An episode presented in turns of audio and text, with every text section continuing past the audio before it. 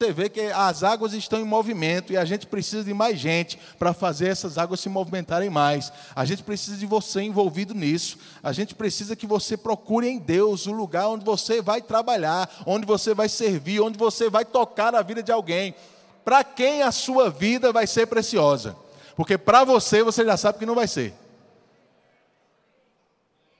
Para quem a sua vida vai ser preciosa. Irmãos, além disso, a nossa igreja está se movendo com vários outros projetos aqui. Eu vou só citar para você ficar bem por dentro do que está acontecendo. Mas a gente está fazendo uma assistência a mulheres gestantes através do projeto Desde o Ventre. A gente está com o departamento Incluide, que tem assistenciado pessoas que não ouvem, né, através do curso de Libras. A gente tem também um trabalho com crianças com autismo e com necessidade de assistência ou acolhimento diferentes. A gente está fazendo, e você deve ter visto nos nossos avisos, um cadastro com os profissionais de saúde e um cadastro também com os nossos profissionais da educação. 2 cadastros diferentes, porque a gente visa fazer trabalhos com essas pessoas também, em prol da nossa igreja e da nossa comunidade também, irmãos. Temos alguns projetos futuros, né, que eu venho anunciando desde 2019, a pandemia deu uma pequena pausa em alguns deles, mas a gente vai avançar. O primeiro deles, a gente está com um consultório odontológico sendo implantado aqui na igreja.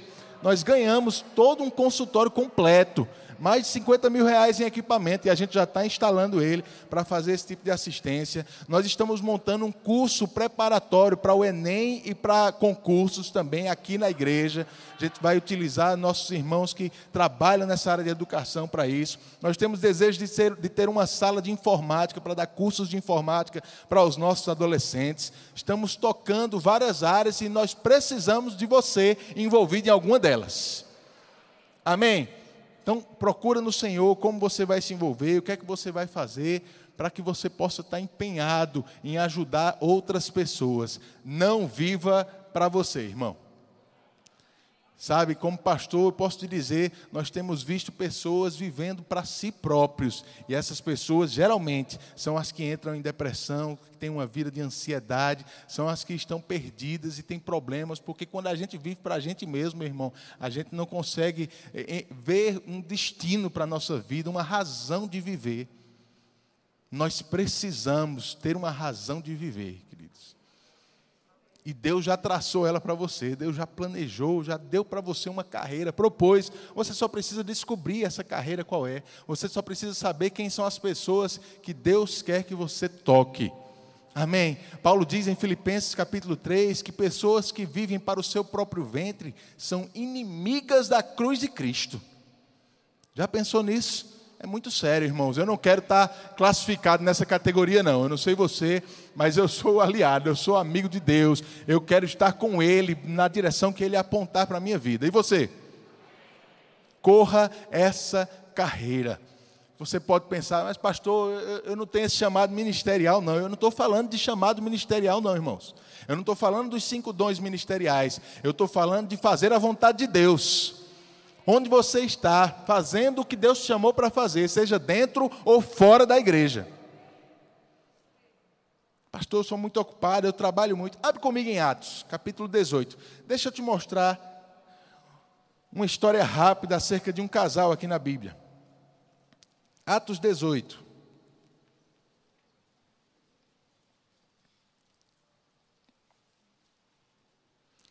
Aleluia. Versículo 1,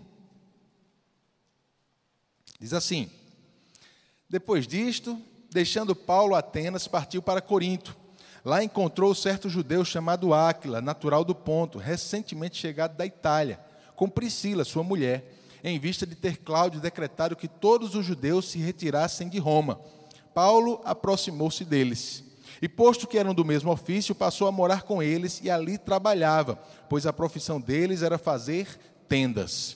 E todos os sábados discorria na sinagoga, persuadindo tanto judeus como gregos. Amém? A gente vê aqui a introdução de um casal que a gente vai ver 6 vezes mencionado na Bíblia. Áquila e Priscila.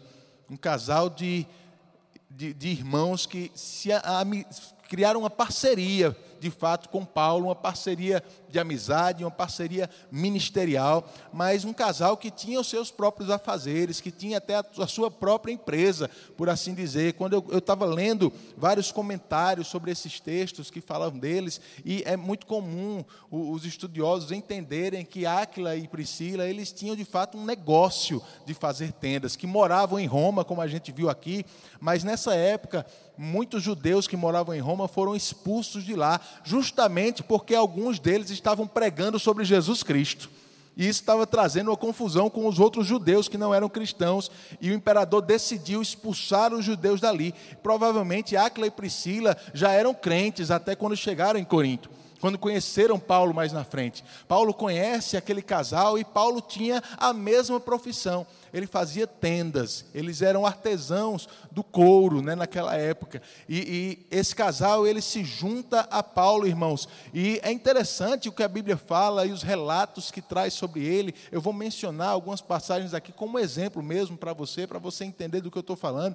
Mas era um casal que tinha os seus afazeres, tinha o seu trabalho, tinha a sua profissão, tinha a sua empresa, mas mesmo assim não deixou de fazer o que Deus chamou eles para fazer. Não deixou de correr a carreira que Deus tinha para eles. Pelo contrário, fizeram uma grande diferença por vários lugares onde eles passaram. O primeiro lugar foi Corinto. Passaram ali alguns meses, a Bíblia diz que Paulo mesmo tinha passado 1 ano e meio naquela cidade, 18 meses ali. Nesse tempo, Paulo trabalhou por um tempo, mas mais na frente, se a gente continuar lendo, a gente vê que chegou alguma provisão da Macedônia para ele, e isso liberou ele de trabalhar para se dedicar totalmente ao ministério. Mas aquele casal não. Aquele casal continuou trabalhando, continuou exercendo o seu ofício, e mesmo assim eram grandes auxiliadores de Paulo naquele lugar. A ponto que depois de 1 ano e meio, Paulo ele vai para Éfeso. Se dirige a outra cidade, e aquele casal tem desejo de acompanhar Paulo. Chegando lá, os estudiosos concordam que eles montaram a sua empresa de novo, continuaram fazendo tendas, porque, diferente de Paulo, eles não viviam do ministério. Eles tinham o seu trabalho, eles tinham os seus afazeres, mas eles entendiam que o trabalho deles não era um problema para cumprir a vontade de Deus. Pelo contrário, irmãos, o trabalho deles era uma ferramenta a mais que Deus tinha dado para fazer o que Deus estava chamando eles para fazer. Como Gustavo falou de manhã, irmãos, tudo que a gente faz está envolvido na nossa carreira, o nosso lar, a nossa casa. Se você é um pai de família, se você é mãe, você tem uma carreira para cumprir dentro de casa com a sua família. Se você tem uma empresa, se você tem um trabalho, esse trabalho ele faz parte da sua carreira também. Deus está contando que você faça aquilo que Ele te chamar para fazer naquele lugar, que Ele use dos dons e das habilidades que Ele te deu naquele lugar para alcançar e fazer a diferença na vida das pessoas. Ministério, carreira, não é algo que se corre só dentro da igreja. Pelo contrário, irmãos, quanto tempo da sua semana você passa na igreja e quanto tempo você passa fora dela? A maior parte da tua carreira você vai cumprir fora daqui. É na tua casa, no teu emprego, na tua empresa, onde o Senhor te plantar. Onde o Senhor te plantar, produza frutos. Cresça, faça sombra para as pessoas, produza frutos dessa palavra. Eles foram para Éfeso, continuaram trabalhando ali, ficaram muito tempo, a ponto de a Bíblia dizer que uma igreja começou a se reunir na casa deles. Olha só, Priscila e Áquila agora na sua casa se reunia uma igreja em Éfeso. Uma igreja que cresceu muito, porque a igreja de Éfeso foi uma igreja enorme. Lá em Éfeso eles ainda conheceram um homem chamado Apolo. Você deve ter ouvido falar dele lá no livro de Atos. Em Atos capítulo 18, no versículo 26, fala que Priscila e Áquila conheceram aquele homem, um judeu que era eloquente nas palavras, tinha nascido de novo, pregava Jesus Cristo, mas não conhecia o batismo no Espírito Santo.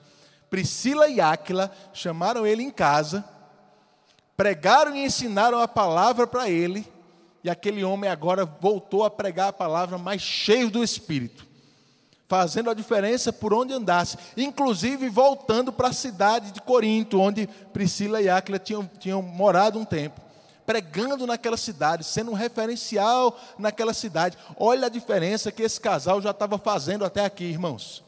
Olha a diferença do empenho deles, do chamado, de cumprir a carreira, mesmo tendo uma profissão secular, mesmo não abrindo mão do que Deus tinha para eles, no seu trabalho, na sua empresa, mas usando isso como um caminho, uma ferramenta, algo a mais para fazer a vontade de Deus. Você está me entendendo até aqui? Aleluia! E o que acontece? Alguns anos depois, a Bíblia mostra que eles voltaram para Roma. E sabe o que aconteceu em Roma? Uma igreja se reunia na casa deles lá também. Pessoas ativas, querido. Ativas para o Senhor, pregando a palavra em todas as oportunidades que tinham, seja dentro de casa, seja fora de casa, levando pessoas a amadurecerem, levando pessoas ao conhecimento da palavra de Deus. E a Bíblia não chama eles de ministros nos 5 dons ministeriais. A Bíblia diz que eles eram pessoas que trabalhavam com tendas. Eita, glória a Deus! Eu não sei o que você está fazendo hoje, irmãos, mas Deus não está esperando você virar um pastor para começar a te usar, não.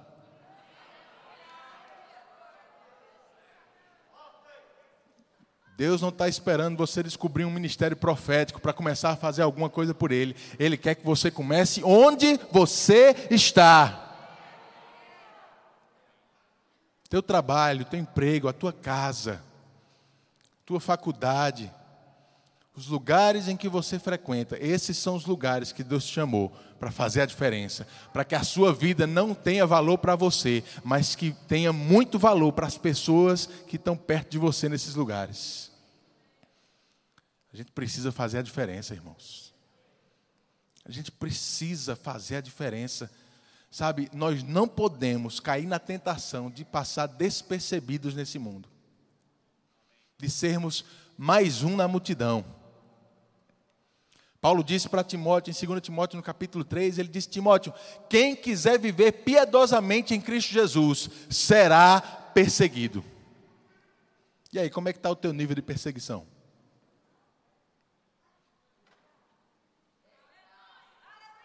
Jesus disse: o discípulo não pode ser maior do que o mestre. Se perseguiram a mim, vão perseguir você também.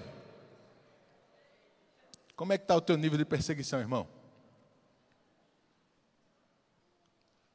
Será que as pessoas estão falando de alguma coisa de você, por você ser crente? Por você se posicionar diferente das pessoas? Por você agir e se comportar diferente no seu trabalho, na sua casa, seja onde for? Porque isso vai acontecer. Se a gente ousar praticar a palavra, a gente vai acabar chamando a atenção das pessoas.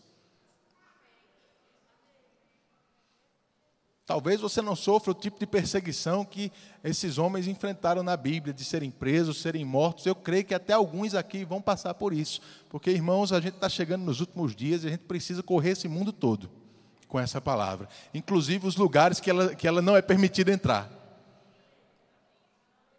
Graças a Deus já temos feito isso e vamos fazer mais. Mas, sabe, existe um nível de perseguição por praticar a palavra que todos nós precisamos estar acostumados. Se você não está sofrendo ele, talvez é porque você não esteja chamando a atenção o suficiente. Talvez porque você esteja muito parecido com as outras pessoas perto de você.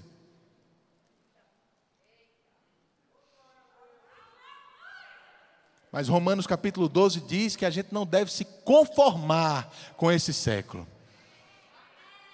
Paulo fala isso para a gente não ter a mesma forma, não entrar na forma do mundo, não sermos confundidos com o povo do mundo, que a gente é diferente. Ele diz em Filipenses 3 que nós somos luzeiros, brilhando no meio de uma geração incrédula e pervertida, fazendo a diferença nessa terra, sendo sal e sendo luz aqui. Quando a gente ousar praticar a palavra, a gente vai chamar a atenção, irmãos. Porque quando está todo mundo falando de pandemia, você está falando de saúde divina. Tua confissão é diferente. Tua boca é diferente. Teu comportamento é diferente. Porque quando está todo mundo preocupado, você está cantando louvor no teu trabalho.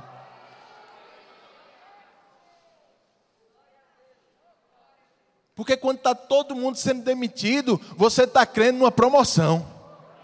E quem crê fala. E quem fala é ouvido. Aí vão te chamar de doido mesmo. Bem-vindo, irmãos. O evangelho da fé é loucura para os que se perdem. Mas para mim, para você, é poder de Deus. É poder de Deus. Você entende? Como é bom, irmãos, a gente saber que a gente não é desse mundo. Nós não somos daqui. A gente não pode se misturar e se acostumar com o que está acontecendo no mundo. A gente está aqui é para ser diferente mesmo. Para fazer a diferença. Agora Jesus disse, se perseguiram a mim, vão perseguir você também. Mas se guardaram as minhas palavras, vão guardar as suas palavras também. Porque na hora do aperto, irmão, sabe para quem eles pedem oração? É para o doido.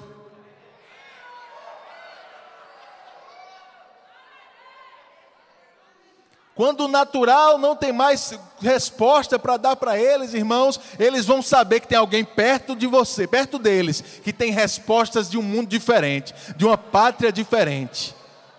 Respostas sobrenaturais. Seja a diferença onde você andar, querido. Corra a sua carreira, cumpra o seu ministério. Mas pastor, eu não sou apóstolo, eu não sou evangelista. Você é crente, irmão. Seja crente onde você andar. Fale daquilo que você crê, fale da palavra que você tem recebido. Isso vai chamar a atenção. Algumas pessoas vão te criticar, mas outros vão ouvir o que você tem a dizer. Aleluia. Quem são as pessoas que Deus tem colocado no seu coração para que a sua vida tenha valor para eles? Tenha valor para eles. A gente viu aqui algumas pessoas que são referenciais para a gente hoje. Sabe, irmãos, eu não tenho exatamente um chamado para tocar em pessoas fugiu a palavra agora. Dependência química, obrigado. Eu não tenho esse chamado, mas Brandão tem. Aí sabe o que eu vou fazer? Vou apoiar Brandão da melhor forma que eu puder. Eu não tenho chamado para tocar as pessoas na rua como o pessoal do Vaso Novo tem, Marcos Verilma. Mas sabe o que eu vou fazer? Eu vou ajudar eles da melhor forma que eu puder. Eu vou lá, talvez eu vá na casa deles arrumar as coisas. Se der, eu vou plantar nesse trabalho.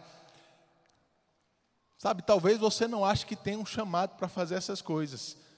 Eu te digo, antes de você ter tanta certeza assim, faz um teste, faz uma experiência. Faz um estágio em algum projeto desses. Talvez alguns desejos vão ser despertados dentro de você que você nem sabia que existia. Mas se não acontecer, irmãos, dá um jeito de ajudar, de contribuir de alguma forma. Sabe, irmãos, a gente está crescendo muito como igreja e eu creio que esse ano e meio, 2 anos de pandemia que a gente está passando, muita gente ficou, de fato, um pouco apertada, algumas pessoas precisaram se virar, né, nesse tempo, mas eu creio que está vindo um tempo de abundância mesmo aí pela frente. Eu creio, irmãos, que se você estiver ligado com essa palavra, você vai prosperar. Se você está sem emprego, Deus vai te dar um emprego muito bom. Se você já tem uma empresa, Deus vai te dar estratégias novas. A gente tem falado que esse é um ano de colecionar testemunhos, e não mudou o ano ainda não. Já temos ouvido algumas pessoas dizendo, pastor, eu fui promovido, pastor, isso aqui aconteceu, Deus me deu uma ideia, o meu negócio está melhorando. Sabe, estratégias do Senhor vão vir para a sua vida. Eu declaro sabedoria e estratégias de Deus vindo sobre o teu negócio, sobre o teu trabalho, para você fazer o que você está fazendo de uma forma diferente, para você talvez mudar de ramo de atuação. Eu não sei o que Deus vai mandar você fazer, mas Ele quer te promover de alguma forma, porque você vai estar com o coração alinhado à carreira que Ele tem proposto a você. Nosso objetivo como crente nessa terra, irmãos, não é simplesmente ganhar dinheiro. Ganhar dinheiro é apenas um meio para fazer o que Deus nos chamou para fazer. Eu não sei o que Deus te chamou, mas se precisar de dinheiro envolvido, Ele vai dar um jeito de fazer, para que você cumpra a carreira. Você vai cumprir a carreira. Dinheiro não é problema para isso, irmãos. Dinheiro não é problema para Deus. O que Deus precisa é um coração disponível.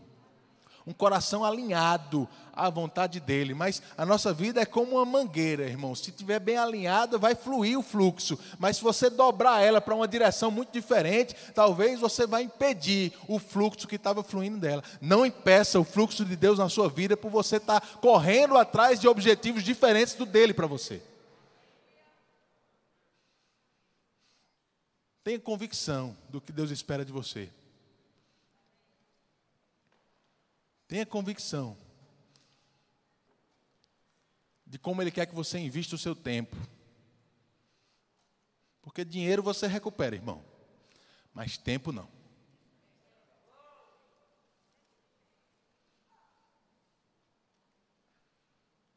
Oh, glória a Deus! 1 Timóteo, capítulo 20. Se eu acabar o culto mais cedo, irmãos, é para não pegar muito pesado com você, tá bom? 1 Timóteo, capítulo... Eu disse 20, foi? Não existe não, irmão. Oxi. 1 Timóteo 6, desculpe. 1 Timóteo, capítulo 6. A gente vai ver o versículo 17, tá bom? 1 Timóteo, capítulo 6, versículo 17, diz assim: exorta aos ricos do presente século que não sejam orgulhosos, nem depositem a sua esperança na instabilidade da riqueza, mas em Deus, que tudo nos proporciona ricamente para nosso aprazimento. Que pratiquem o bem, sejam ricos de boas obras, generosos em dar e prontos a repartir, que acumulem para si mesmos tesouros, sólido fundamento para o futuro, a fim de se apoderarem da verdadeira vida. Aleluia! Paulo está dando conselhos para pessoas que vão ter recursos, muito recurso nas suas mãos. Os ricos deste presente mundo, pessoas bem-sucedidas, pessoas que têm dinheiro. Irmãos, talvez você não está se sentindo o alvo disso aqui agora, mas creia, irmãos, que você vai prosperar mesmo, creia que muita coisa vai chegar na sua mão, se de fato é isso que Deus tem para o teu futuro, para que você alcance as vidas que Ele quer que você alcance. Sabe, nem todo mundo vai precisar ser rico para fazer a vontade de Deus. Alguns planos, algumas carreiras na vontade de Deus, irmãos, elas não requerem muito dinheiro para serem alcançadas. Outras vão requerer muito dinheiro, e se for o seu caso, Deus vai dar um jeito desse dinheiro chegar até você. Mas o conselho de Paulo é você se manter com o coração alinhado ao dele. Ensine aos ricos que não se orgulhem e nem confiem em seu dinheiro. É o que diz na NVT. Não se orgulhem e nem confiem em seu dinheiro, porque ele é incerto. A sua confiança deve estar em Deus. Não podemos, como Jesus ensinou em Mateus, servir a dois senhores. Não podemos servir a Deus e às riquezas. Amém. Um vai ser o Senhor, o outro vai ter que ser o servo. Quem é o Senhor e quem é o servo da sua vida? Deixa Deus ser o teu Senhor e o dinheiro ser o teu servo. Deixa o dinheiro trabalhar para você, irmãos. Deixa o dinheiro ser apenas uma ferramenta a mais das que Deus te deu para você cumprir a carreira que Ele tem para você. Amém. Versículo 18 na NVT diz assim: diga-lhes que usem seu dinheiro para fazer o bem.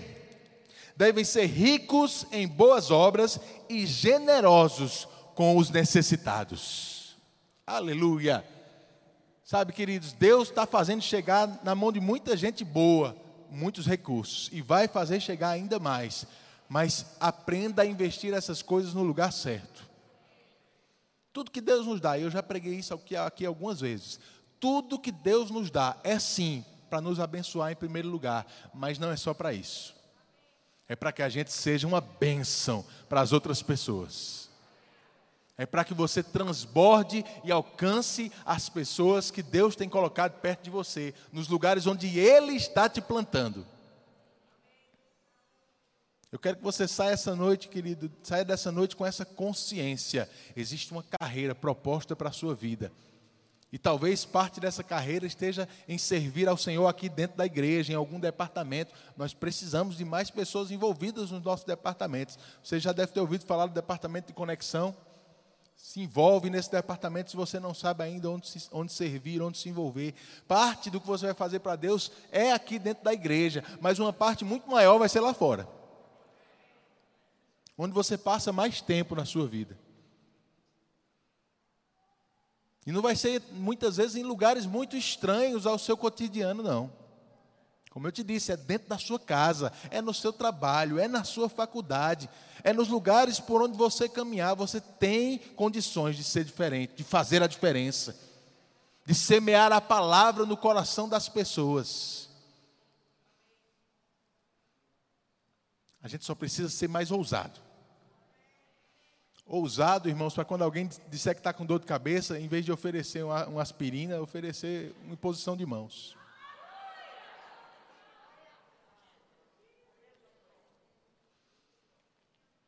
Ousado para dizer que quando alguém está em ansiedade, está preocupada, está depressiva, que Jesus Cristo cura a depressão também.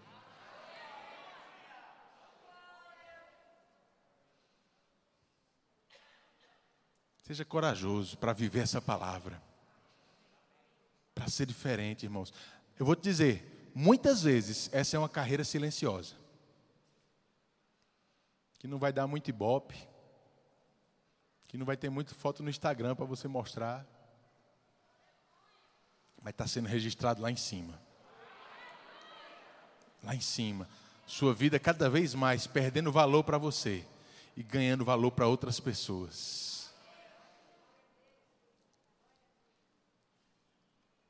Aleluia.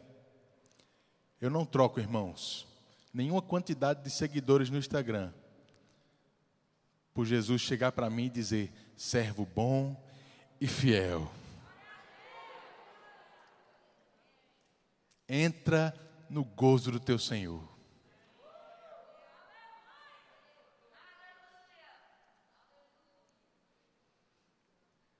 Aleluia. Aleluia. Eu queria chamar o grupo de louvor aqui. A gente pode usar alguns minutinhos para a gente adorar um pouco, se consagrar um pouquinho ao Senhor essa noite. Amém. Você está pronto para isso?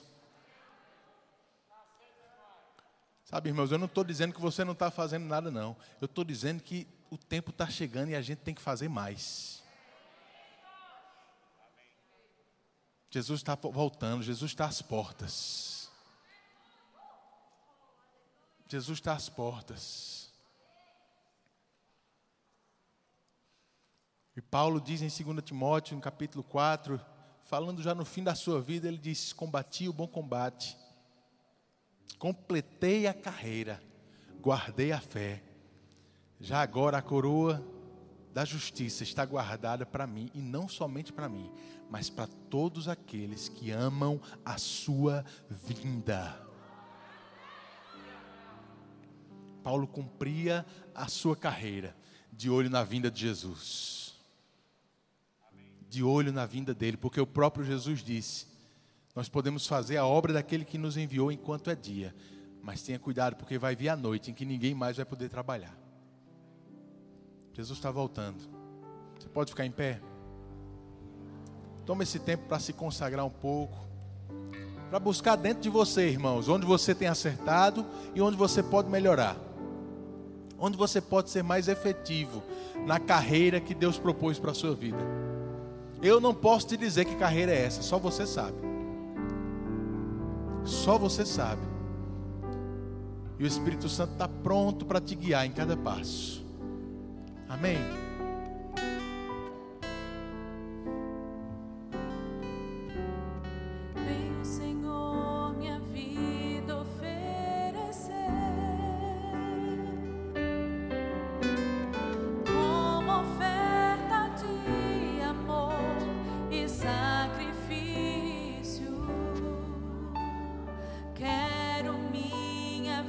Vida a te entregar.